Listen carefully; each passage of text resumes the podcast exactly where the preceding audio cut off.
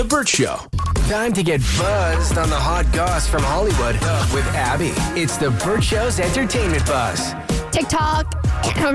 TikTok saw through. I don't know a bug? I don't know what just happened. I just had like a. I just had a stroke. I think. You swallowed your uvula. I think so. you did. TikTok saw threads trying to come for Twitter, and they said, "Hold my beer." So TikTok introduced a new design that is designed to compete with Twitter. So it's another space for alpha bros with podcasts to rant about things mm-hmm. on the internet. The text-only post will allow public or users to publish 1,000 characters compared to 500 characters on Threads and 280 on the new rebranded Twitter that I guess we can now start calling X. TikTok said this is another opportunity for users to show their creativity, whereas when Instagram released Threads, in their news release, they said that this is an app for joining public conversations, mainly, you know, debates. Mm-hmm. How many characters did you say? 1,000. Okay, so their live journal. It's a blog. Yeah, it's pretty a much, blog. right? Full circle. Yeah, I feel like we're going in the wrong direction here. Yeah. Like the, the best, Yeah. the great thing about Twitter when it first came out is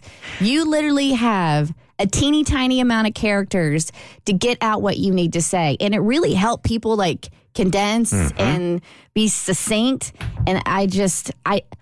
I don't want to hear more words from people. Yes. Like that's not where I'm at right now. Yeah, they need to cut half of Twitter uh, um, and make it like six words each, not expand to a thousand. Maybe that's the app we should start. Just seven words. Yeah, Twitter's becoming Tumblr. Everything's becoming Tumblr. And then soon we're going to have a new app that's like only 100 characters, you guys. And it's going to be the evolution of Twitter all over again. So Threads, I forget who I was talking to. Maybe it was Cassie last week. You and I were talking off the air that Threads really exposed Twitter. Like there were so many people that signed up for Threads initially that as a company, it should tell Twitter we're not doing something right. So many people are unhappy that when somebody came in as competition, they immediately sampled it. So that was the first thing. The problem business wise with Threads is they couldn't hold on to everybody. It wasn't offering enough different from Twitter that I think the statistics now are 50% of people that signed up aren't even using Threads. So I'm not exactly sure how this is going to be different except more stupidity.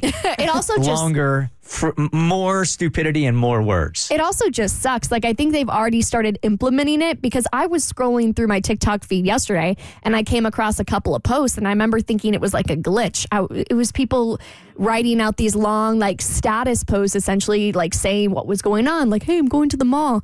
And i'm like why do i need to know this? Like show me you eating a banana or something. I don't know something interesting and funny or um, like creative. And it's just weird. Is this a different app or is this getting incorporated into TikTok? it's getting incorporated. So basically, when you scroll through your feed, uh, right, you're just going to see like this random text post, and it just looks like a glitch. And I feel like this is dangerous for TikTok because if you look back at the other apps, their downfalls have always been when they tried to step out their niche and do too much. Mm-hmm. Like Facebook, too much. Instagram started being all about advertisements, prioritizing video.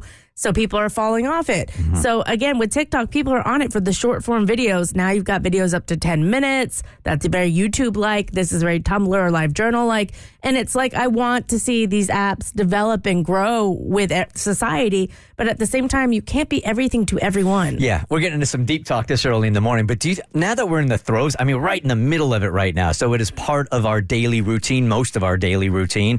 Do you think that in the future, social media ever just goes away?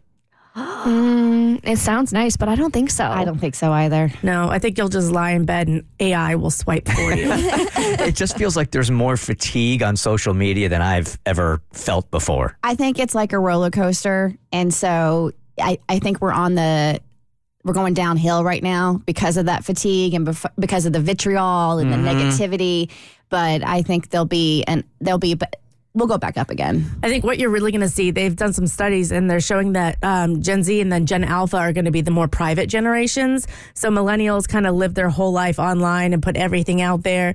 Um, and some Gen Z does as well, but that's kind of becoming kind of cringe. People are like, oh, keep your private information to yourself. So what we're going to see is the development of avatars. So people are going to have their like real life personas in the real world and then have your avatar with your fake name in the online world. And that's how you'll move, th- move through that online world. So I think social media will shift into people having online personas versus their real selves. And then you're going to see it's going to explode. It's going to be full of commerce. There's just going to be so much more that we can't even imagine right now. Social media will evolve that way. So the avatar, you will program your avatar to live your life, but it just won't be you.